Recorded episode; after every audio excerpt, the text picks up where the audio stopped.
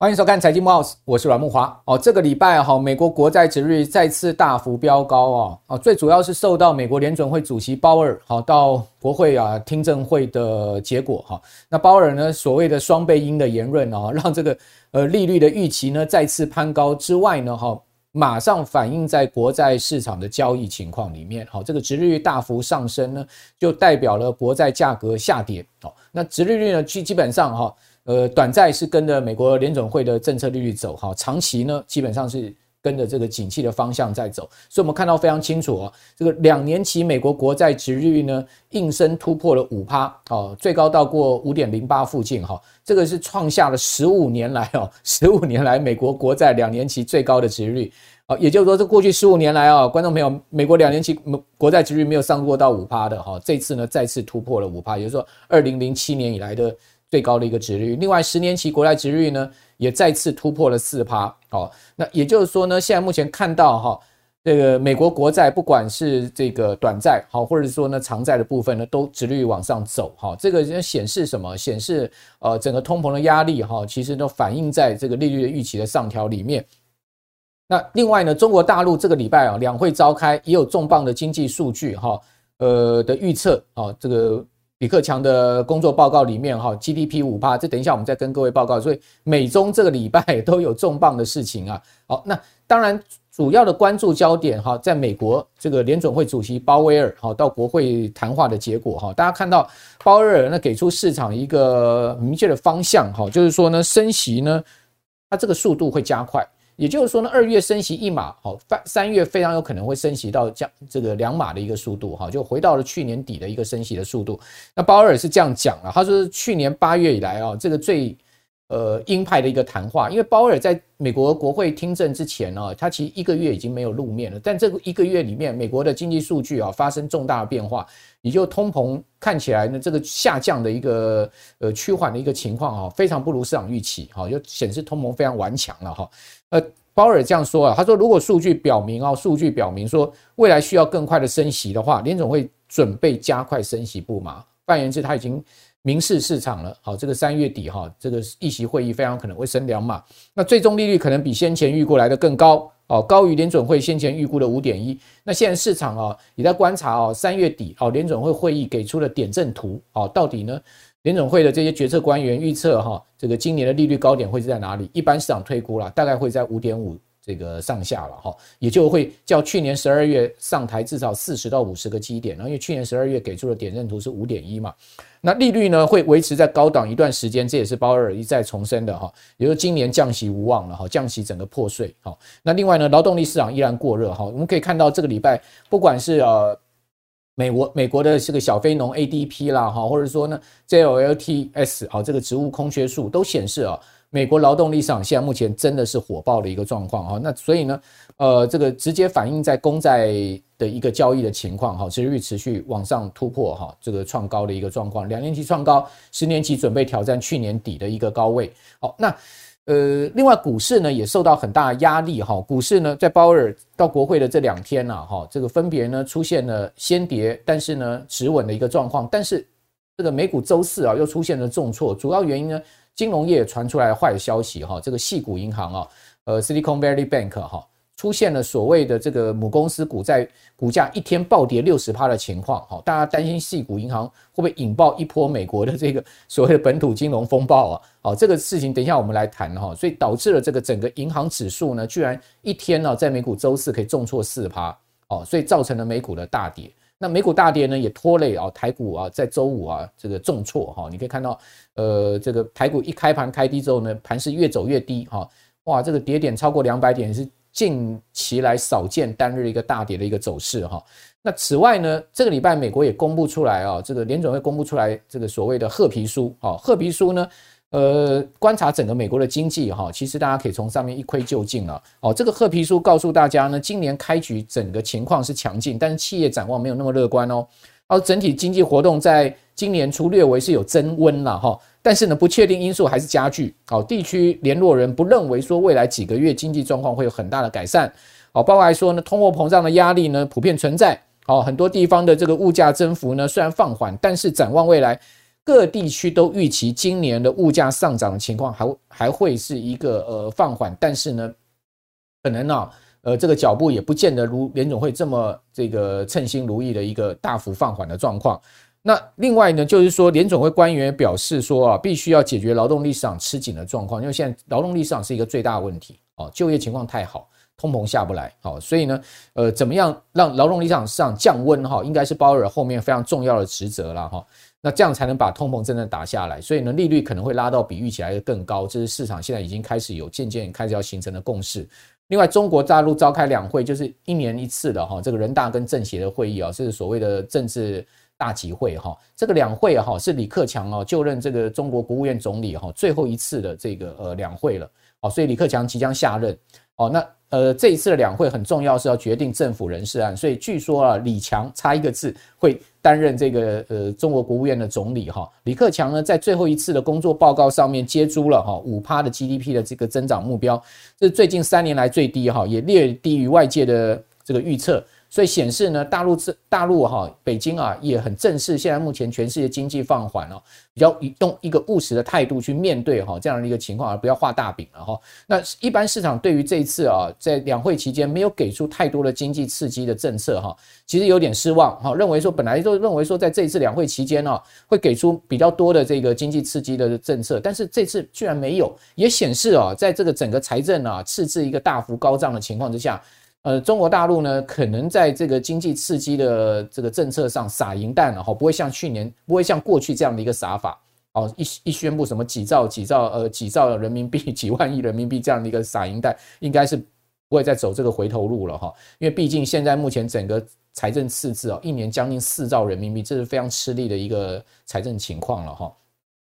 好，那另外呢，我们可以看到还有一个原因，市场推估了，有可能是因为经济数据最近显示的相当不错。哦，而使得呢，这个北京高层呢就没有那么积极要推经济刺激措施。你刚刚看到这个 PMI，哇，这大幅跳增啊！哦，那这个 PMI 哈，这个财新跟官方的一致性的大幅跳增，这当然跟中国铝 Open 哈这个清零风控政策转弯是有关系啊。哦，那这个 PMI 呢是较一月份大幅增长。哦，那这个大幅增长基本上哈也使得北京啊应该相对稍微有一点底气了哈，就是说在。呃，刺激政策上面不需要给予太过度的一个力道哈。那另外呢，在整个中中国这个 reopen 之后哈，油价是不是会这个很明显的呃开始出现往上增温？我们最近好像没有看到这个现象啊，反而到油价最近是比较疲弱的一个走势哦。尤其是呃这个礼拜这个礼拜哈，中国大陆也公布出来进出口贸易数据啊，结果呢，呃出来的数据呢。啊，居然是令市场失望的哈！这个进口总值大幅的衰退了十趴，年比衰退一成，啊，这个大幅的超出了这个市场预估的五趴，哦，同时呢也低于啊七呃去年十二月的七趴多的一个衰退，显示呢大陆的进口能力哈，进口的这个力道哦持续在减弱，哈，那出口既然基本上也是呃用美元计也是衰退的一个状况，哈，所以进出口双衰退的情况之下。油价是不是真的能站回一百？哈，这不无疑问了哈。那我们今天呃要来请到宇慧轩的布洛格的版主哈卢冠安来跟大家谈一谈哦，整个现在目前看到的整个美中情势所牵引出来的整个原物料市场的一个情况，包括股市、汇市、债市啊可能的一个发展方向哈，这个是我们必须要全盘了解一个抓住哈。三月之后，哈，整个投资脉动的一个很重要的这个宏观的一个方向哦，哦，那我们今天请冠安来跟大家来谈谈看法。冠安你好，各位观众朋友大家好。好，那首先我们来看一下，就是说。呃，这一连串的，现在目前我们刚刚所谈的这个礼拜的重要宏观经济数据，都导向了几个方向。第一个，美国通膨居高不下，是啊，似乎要降温没没那么容易，利率非常有可能拉到超过市场预期，对不对？那这个会不会导致银行业出问题？会不会导致这个美股出现了比较明显的下挫？因为周五我们已经看到这个迹象了，你可以看到这个台指期货啊，这个杀到这个快三百点哦，这个杀的真的是很凶哦，哦，而且是越走越低的一个状况，让。投资人心惊惊了哈，那呃，请你的，请问你的看法是如何？那另外一方面呢，中国 reopen 好像感觉起来对全世界经济刺激的力道也没有先前想的这么好，对不对？因为从直接进出口数据可以看到这样的状况，这些综合呃下来一个错综复杂，你怎么观察呢？我我我们先稍微说一下那个西西空 bank 那个西空 Valley Bank 就是西谷银行，对西谷银行，它代号叫 SVB 啦。哈。那这间这间银行，我稍早看路透社的报道是说，吼，它是它是引起那个礼拜四晚上跟礼拜五凌，诶，礼拜五凌晨，哦，就是美股大跌的一个原因。然后那也拖累今天稍后主持人讲，就是说我们礼拜五的对周五美股美股的那个早盘大跌。吼，那那基本上来讲，这一间银行它本身，我看它是主要是做那个新创公司的融资的。那因为新创公司，我们知道新创公司可能前面，不要说一年两年啊，可能有时候三五年都是一直在烧钱。那刚好这几年，其实去年开始，其实美国又大幅提升利率，所以这些新创公司他们融资成本其实等于是大幅的增加，所以他们公司的董事长就出来讲说，其实他们他们融资跟他们融资的这些公司，其实烧钱的速度其实远高于预期。那就有一些，诶、欸，当然是美国的吼，就是说所谓美国金融业就会建议说，其他公司就是从把它的融，就是把它融资赶快撤掉，避免说这一间公这一间银行可能倒倒了之后可能。对，就就是可能会有一些问题啊，就是说储户的钱赶快把它撤撤走之类这样子，那所以导致说其实这就有一点变成恶性循环，就是说，因为它本来就是因为可能它它借它放放贷出去的这些这些公司，可能本来财务状况可能就因为升息的关系受到影响，那储户又来提款的话，那等于是双重打击。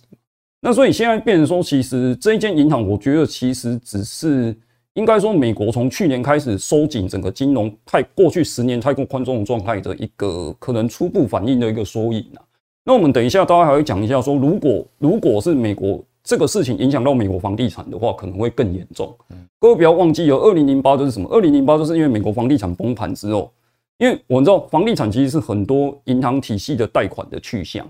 那这样子的话，其实最后会导致整个银行体系它出问题之后，那开始紧缩银根之后，最后整个。整个呃、金融体系跟那个我们现在的经济整个的那个资金全部都被卡死这样子，这是第一个现象。那第二个现象，我们就要来看一下中国的那个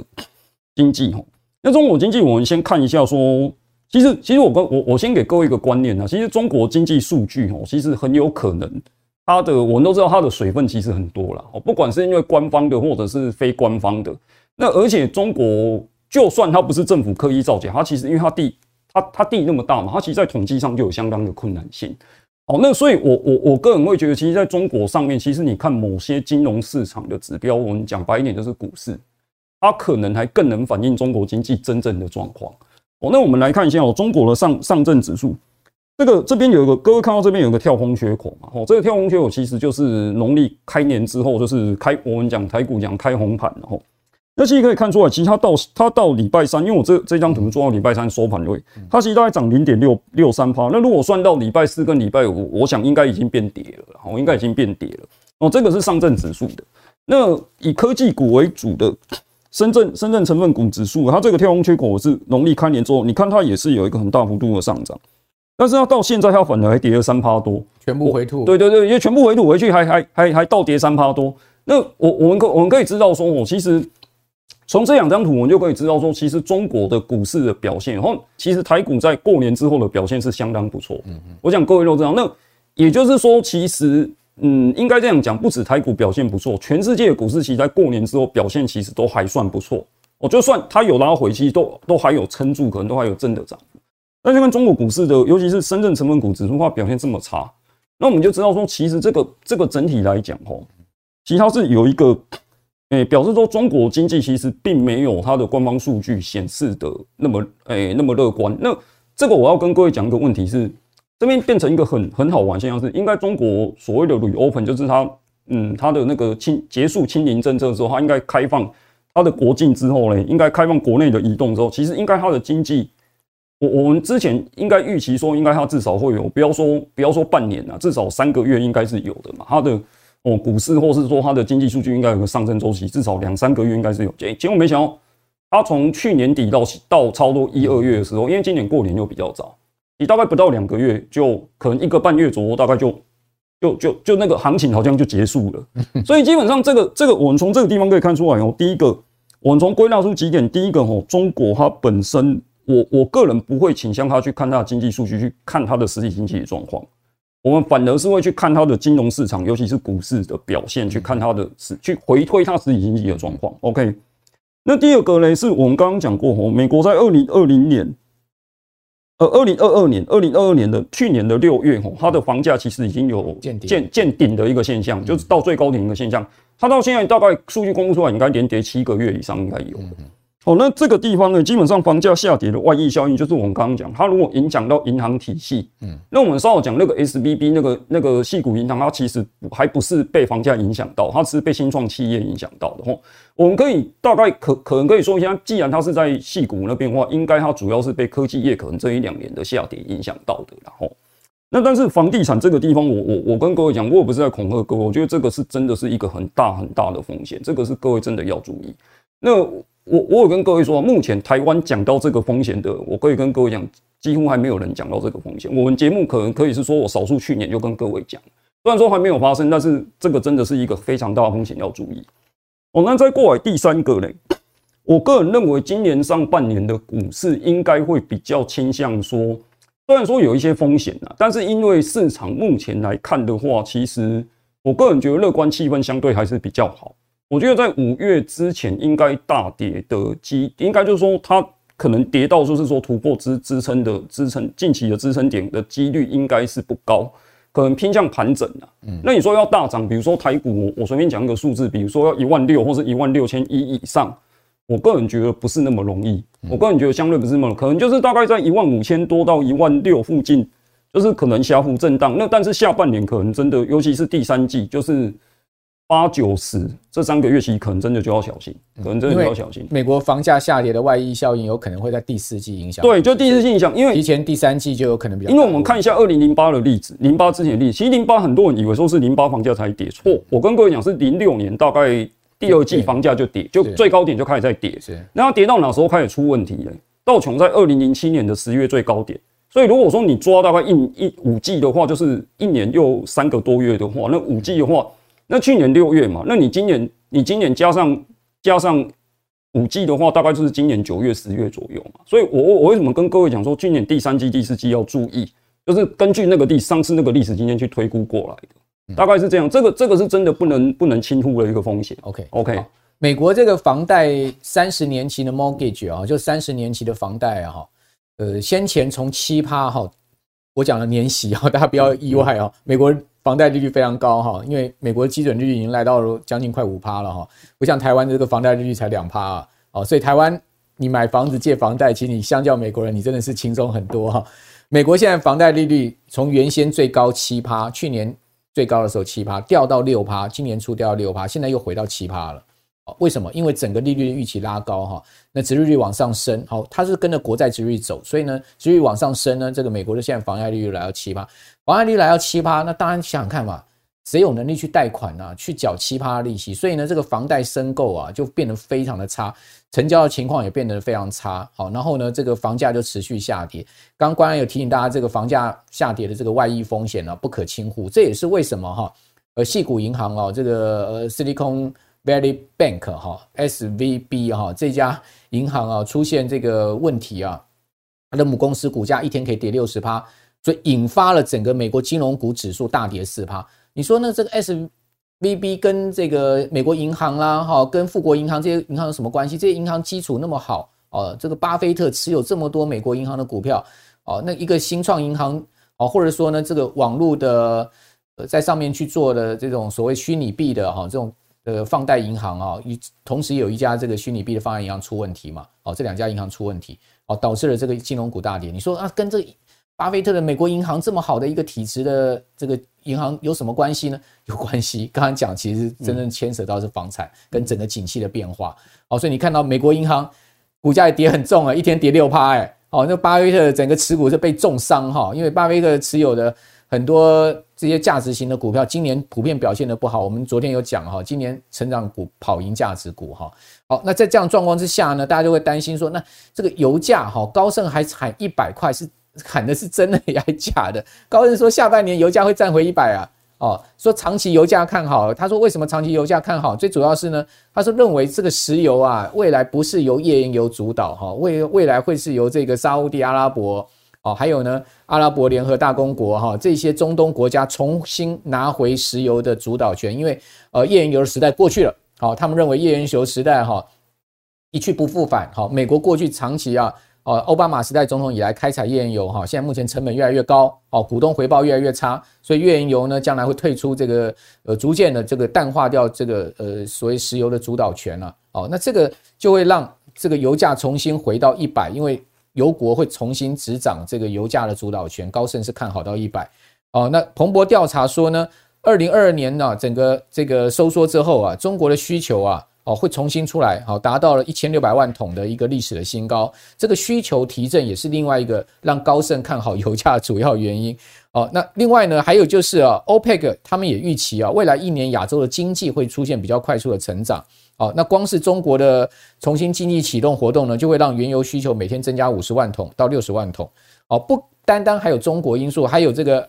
IEA，好，他认为说呢，边境重新开放，好。呃，这个全世界现在目前的航空业渐渐要复苏哦，印度亚太地区其他国家呢消耗更多的石油哦，所以呢下半年有可能哈会陷入到所谓供不应求的状况之下，那这个会不会是巴菲特持续在买进西方石油的原因呢？哦，巴菲特虽然大卖台积电 ADR，但是呢他不断的去加码西方石油，你可以看到巴菲特啊的波克夏海瑟威公司啊，在三月三号到三月七号之间呢公告出来。继续去买进西方石油的这个股票，Occidental 好，变成他的最爱，好，买进了大概三亿多美金了哈，持股比重已经拉升到二十二点二趴了，五分之一超过的股票收进巴菲特、波克夏、海瑟威公司的口袋里面哦。那请问这个冠安，这个油你怎么看呢？好，会不会站回一百块钱美金呢？油价，我个人认为是说，刚刚刚主持人讲的，就是说，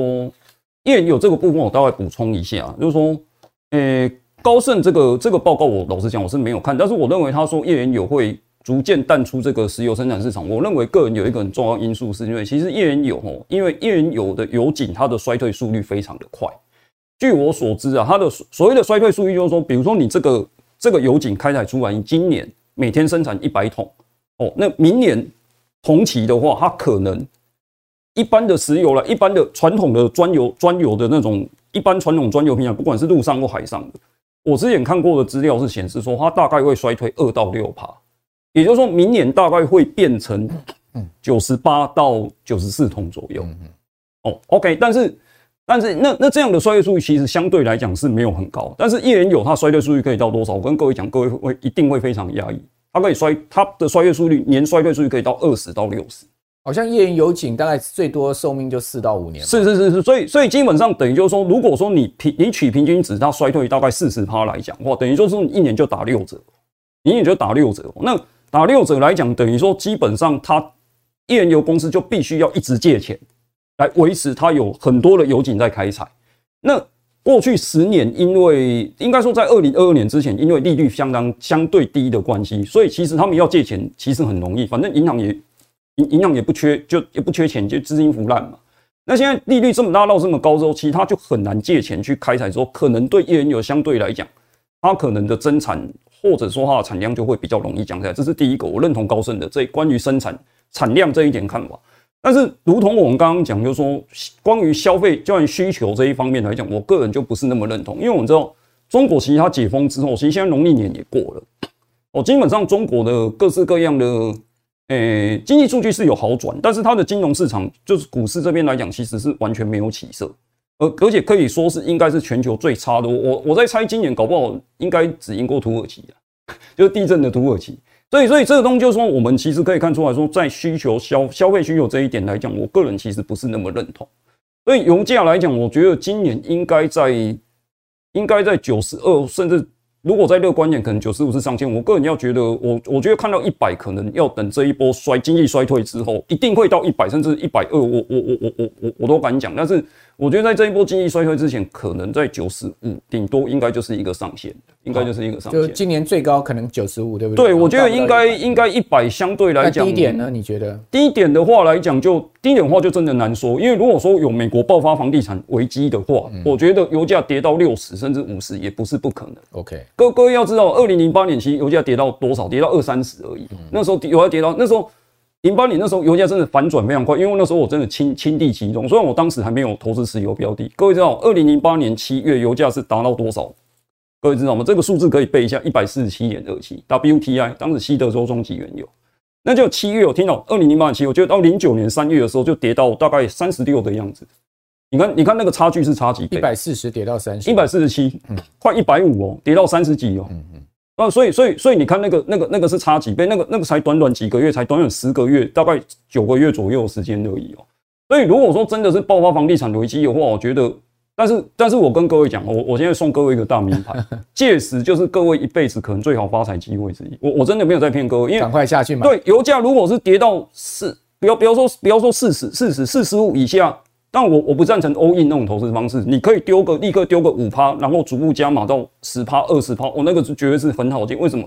因为我跟各位讲，未来十年全球因为各式各样绿色能源转型，因为你想嘛，这我们之前说过，现在全球都转型到绿色能源，嗯、反而没有人投资石油，但是我们还是需要大量的石油。这就是为什么巴菲特一直去买欧呃，是是是是是，所以巴菲特他这个人的个性就是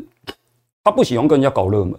那你你你你现在全世界状况是，现在全世界都跑到电动车那边去，我就不跑电动车。其其实我我我这一点来讲，我是跟巴菲特有点像，但是 只是说我我在我在某些方面来讲，我我不是投资股票。像比如说现在大家都在投资电子股，我就跟大家讲说，现在不要投资科技股。为什么？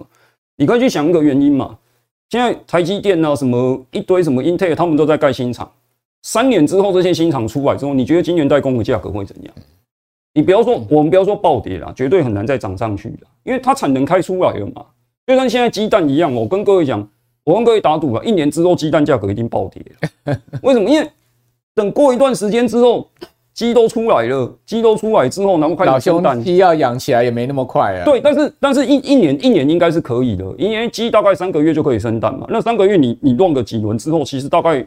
啊，大哥，你还不要生病啊！如果有禽流感、有低温的话，对，但是你，但是，但是你说回到以前那个那个价格，其实不大可能，但是绝对会大幅的下降了。但我我的观念大概是这个样子的。OK，OK，好，官员讲的有道理了哈，就是说，如果呃。再见到油价崩盘的话，哈，崩跌的话，其实是买进这个原油相关产品的一个好机会，这个我也认同哈。哦，不过呢，呃，在此之前哦，我们先来看一下这个基本面的一个状况哈。哦，因为这个巴菲特会一直买欧西方石油这个 Occidental 的股票，一定有它的道理哈。巴菲特绝对不会省油的灯哈。我非常认同刚刚官员所讲的，就是。呃，没有人再去愿意投资在石油的开采上面，哈，这一定会造成产量的一个限制，而且石油越挖是越少，对不对？哈，但是呢，需求可能是越来越成长，哈，度过了整个金融风暴，需求越来越成长的一个状况。好，那回到了就是说，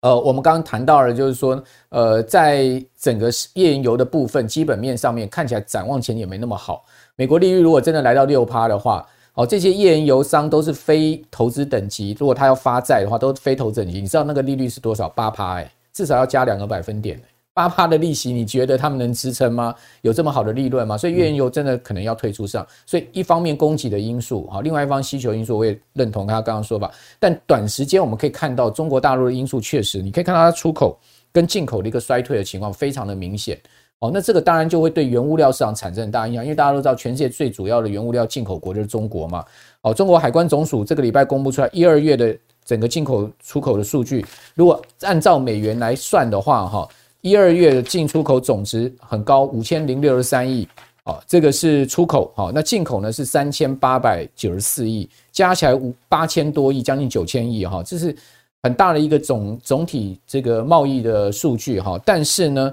分别是较去年啊同期衰退了六点八趴跟十点二趴，哇，将近九千亿啊！进出口贸易总计一一到二月啊，但是它是衰退的哦，它是衰退，这也反映去年十月以来哈这个第四个月的一个衰退，而且呢进口的下降幅度啊是超出市场预期的。那这个就回到了我们除了油以外，我们要谈这个基本金属哈，你觉得基本金属中国大陆像铜啦、铁矿砂啦，哦都是全世界。最主要的进口国，那这些基本金属的价格今年还能看好吗？我我们先来看一下，因为还是做一下，还算是一些科普教育，然后基本上基本金属，我们我们我们最常讲的吼，基本上大概就是铜、铝、铅、锌，那当然还有诶铜、铝、铜、铝、铅、锌、镍，那可能还有锡或是铁矿砂吼。那基本上铜这个地方来讲哦，啊最主要的用途，我们先讲一下，因为你要知道它的用途，你才知道说它跟什么哪一个行业比较相关嘛吼。那铜最主要是电器用品，还有住宅的管线哦，比如说你的门锁啊，那可能有一些铜线路啊，那铜管子这种东西。那因为我们知道，现在我们这个社会是电地化、电气化的社会，所以其实铜它有一个在金融在财经界有一个昵称叫做 Dr. Cooper，就是铜博士。为什么？铜价如果是大跌的时候，通常来讲代表景气景气不好，甚至可能会衰退。哦，这是一个。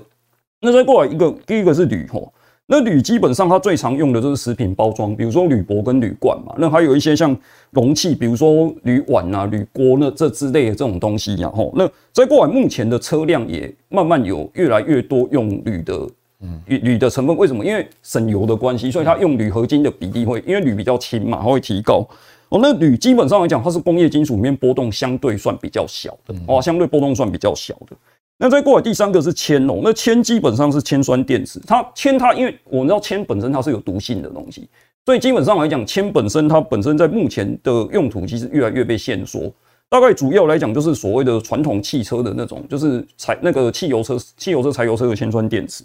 那再过来还有镍跟锌哦，镍跟锌这两个东西其实最主要的都跟你的住宅的设备，比如说琉璃台那些东西哦，不不锈钢就是有加镍嘛吼。有关系，所以这两个东西其实它跟的房地产循环是有很高度密切的相关性。所以如果说各位要判断说房房地产是不是有美国房地产或是全球房地产是不是有产生问题，镍跟锌这两个金属你就是要特别注意，我要特别注意。那再过来，今年到三月八号的表现哦，收盘那个那个的表现哦，我们来看一下，铜大概是涨六趴多了哦，还算还算 OK。那大概这样，铝大概是小小跌，大概不到一趴了哦。那铅大概是负八趴。那锌呢，大概是加零点三几，那镍也是跌得很重哦。那基本上来讲，我们可以看出来，就是说其实有涨有跌，其实不是很一致啊，哦，不是很一致。所以我们可以看出来说，其实呢，基本上这一点也可以印证我们稍早讲的说，其实中国经济并没有因为解封的关系而诶而大幅的成长哦。所以这一点来讲，其实其实我我我是觉得各位还是要注意。那再过来呢。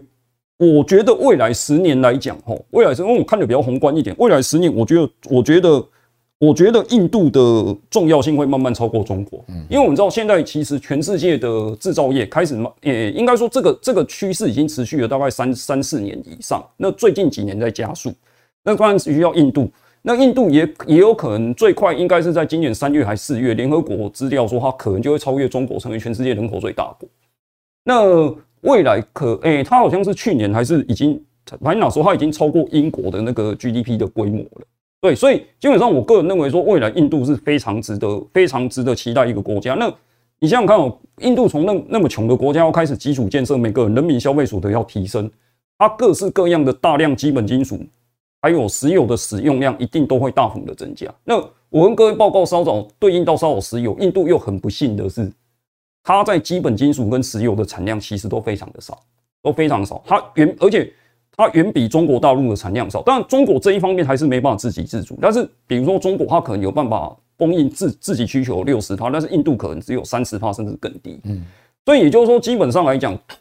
基本上来讲，本身印度，我个人认为，未来十年，如果我们在讲到原物料的时候，搞不好，我以为三年五年之后我们。贵节目在请到我讲原物料的时候，我们可能那时候就是要看印度的数据。OK，可能中国数据就不是那么，也不能说完全不重要了，因为毕竟它还是一个很大的国家。但是印度可能就是 number one，就是可能要首先看它的样子，大概是这个样子。好，对。那最后哈，我们今天还要来谈一下这个贵金属。好，我们看完油，看完基本金属啊，这个也了解了全球宏观环境之后呢，贵金属大家。也是一个很关切的焦点哈，因为最近金价也跌得蛮凶的哈，呃，从这个一千九百块钱样子啊，跌回了到八一一千八，诶，跌下来一百块哈，是不是一个好进场时间点呢哈？这个我们可以看到，其实地缘政治啊，以及经济的担忧哈，还有最近呢，整个利率预期的抬高哈，都重挫了金价。好，不过你说重挫，它其实还守住一千八，还算是蛮强的哈。那金价呢，跟整个标准普尔五百指数哈，最近的走势。有一点同步的味道，过去其实是会常常会有乖离哦，最近是同步，就是美股涨，好，金价涨，美股跌，金价跌，最近 有一点这样的味道，不知道是为什么，这要请教冠安哦，是全球地缘政治升温紧张，还有经济的担忧，好，这个当然对金价是一个支撑的因素，但是呢，这个金价长线上面我们也看到，就是说还是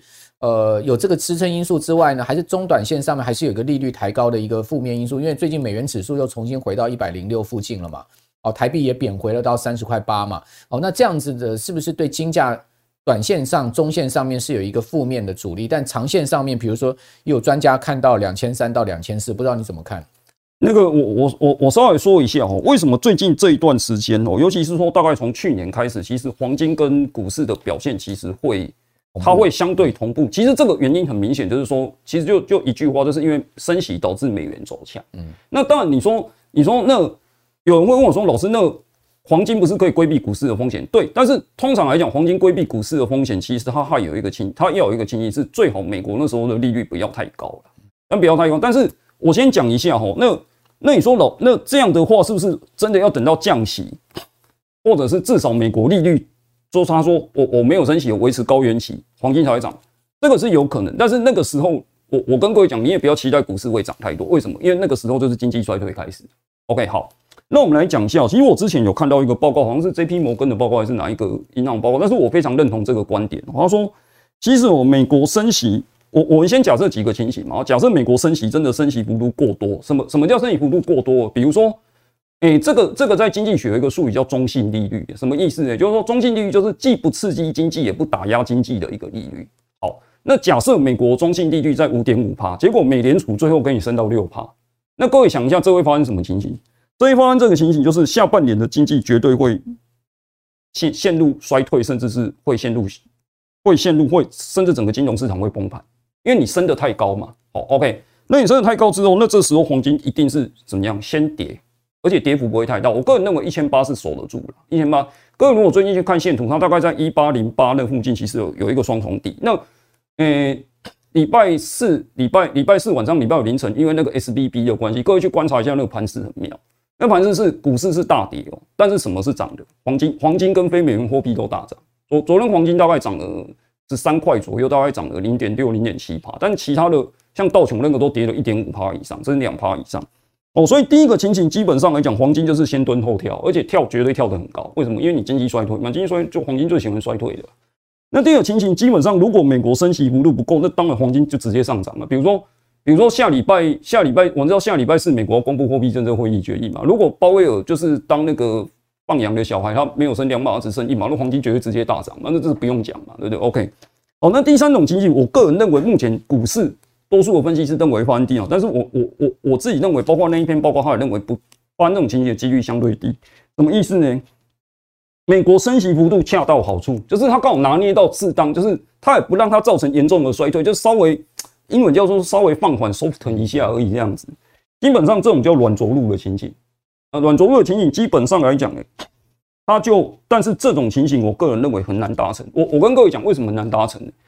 因为基本上从二战之后，只要通膨超过它的最高，我们是讲最高峰哦，通膨最高峰超过大概七趴以上，基本上之后一定都是经济衰退，没有例外，而且都是严重的衰退，没有说那种那种很轻微衰。各位看一下，七零年代就发生了三次，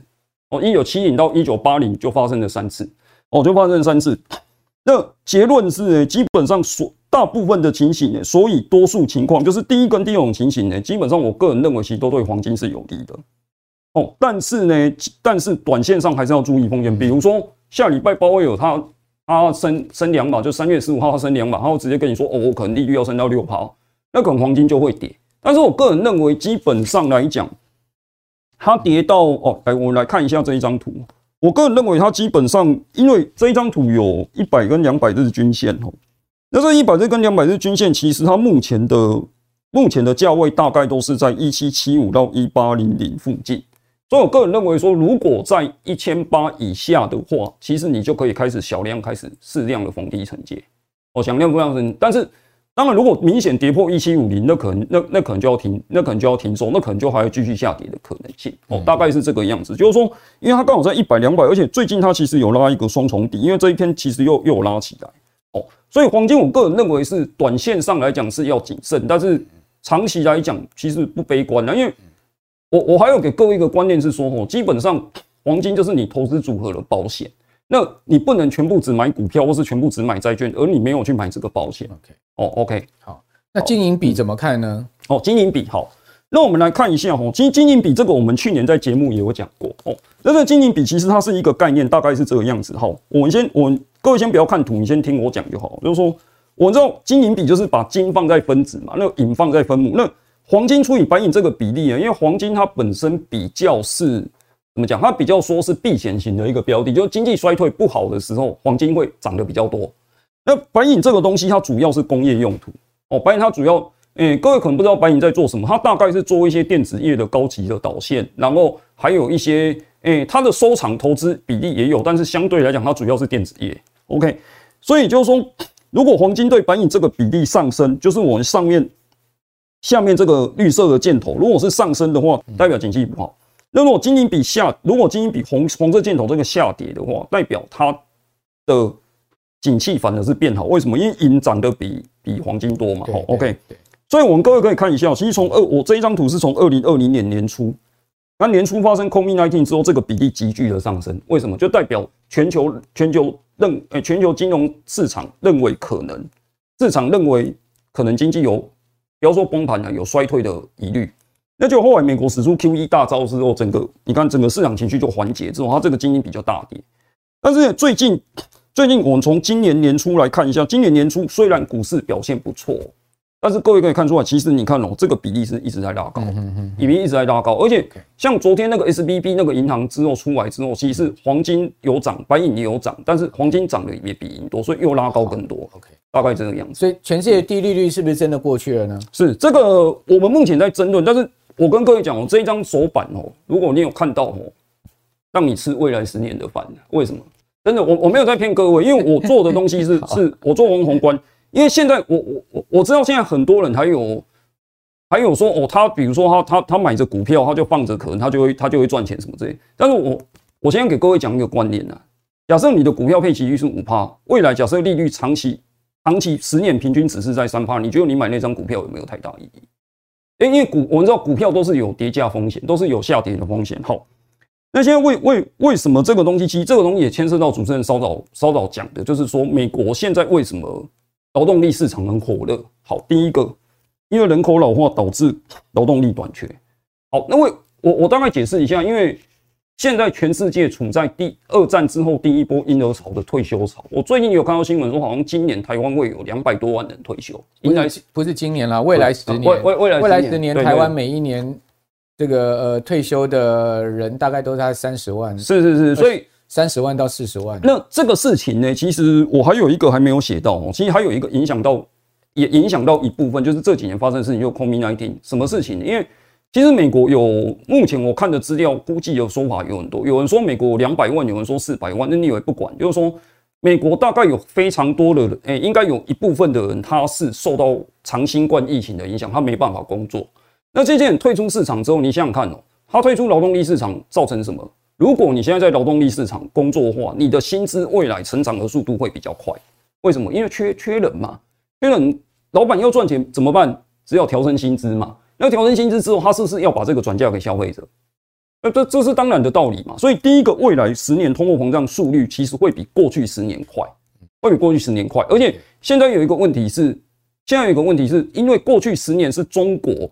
它的劳动力大军压制住全球的经薪资成长。OK，现在中国人口也老化，它现在中国人口老化，像中国最近它有发生一个事情，我觉得这是一个很重要的现象，是什么？他们在抗议那个医保资金被删那个事情，武汉跟大连啊，还有什么广州都在抗议。那这个事情代表什么？中国自己也有一点扛不住这个人口老化这种财政压力。OK，好，第二点，原物料呢？原物料过去十年呢，基本上投资太少，什么那个产能投资太少。我我跟各位讲，我稍早在一开始我跟主持人在聊天的时候，我说现在全世界的资金大家都在跑哪一个地方去？跑到科技股。嗯嗯嗯，跑到科技股。那跑到科技股之后，其实原物料产能就缺乏投资。好，第三个呢，基本上全球气候变迁导致什么？导致原物料生产不容易。我想各位现在最近都深受其害，就是什么？鸡蛋的问题。鸡蛋的问题。好，第四第四个，那鸡蛋这个问题，就是因为禽流感的关系嘛，所以杀了一堆鸡，所以你鸡当然就没有鸡孵孵蛋了嘛。OK，生蛋嘛。然后全球化逆转什么意思呢？过去在一九八一九二战之后，其实我们实施的全球化是希望说，全世界大家来分工。比如说你台湾就会生产半导体嘛，好，就让你生产，OK，让你生产，那你速度就你速度就就减缓了，OK，好，那再过来，那你你生产之后，让你的成本压低嘛，那你成本压低，但是问题是，COVID-19 之后，大家发生一个问题是，希望说大家希望说可以掌握自己部分的产能，好，大概是这个样子，好。OK，所以说这个。种种因素了哈，关安的结论就是说呢，这个低利率时代过去哈，大家也不要对于通膨啊大幅下降或者降到过去那么低啊，啊抱持太过乐观的想法。连日本现在目前的核心通胀都来到四趴，你就知道过去是通缩的国家，现在都已经来到四趴的核心通胀了。这样的一个情况的一个整个大逆转哈，就是未来一个很重大的一个趋势的转变。好，所以在此呢，我们在呃这个所谓的存股也好哈，固定投资回报也好，我们的心态都要拉高。哦，过去可能四趴五趴的这个存股值率你就满意了，未来可能不是这样子哦，因为现在光是现金回报哈就已经五趴了哦。我们昨上个礼拜来跟各位报告过，现金回报现在目前已经打败股六债四的组合哈，这是现在目前一个最新的状况的转变。那今天整个宏观情势哦，提供给我们所有观众朋友参考哦。观众朋友，如果您喜欢我们的节目的话哦，请记得六日早上准点收看我们的节目之外。好，也把我们的节目介绍给您更多的好朋友哦。今天非常谢谢卢冠安，好，也谢谢所有观众朋友收看，我是阮木华，我们下次见，拜拜。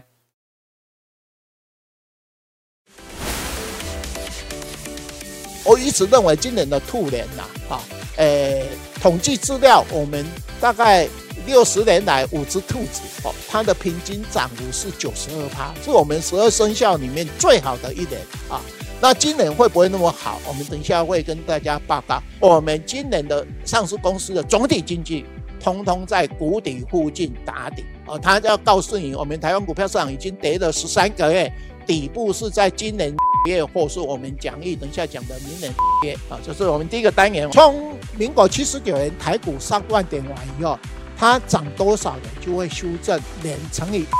的一个月数。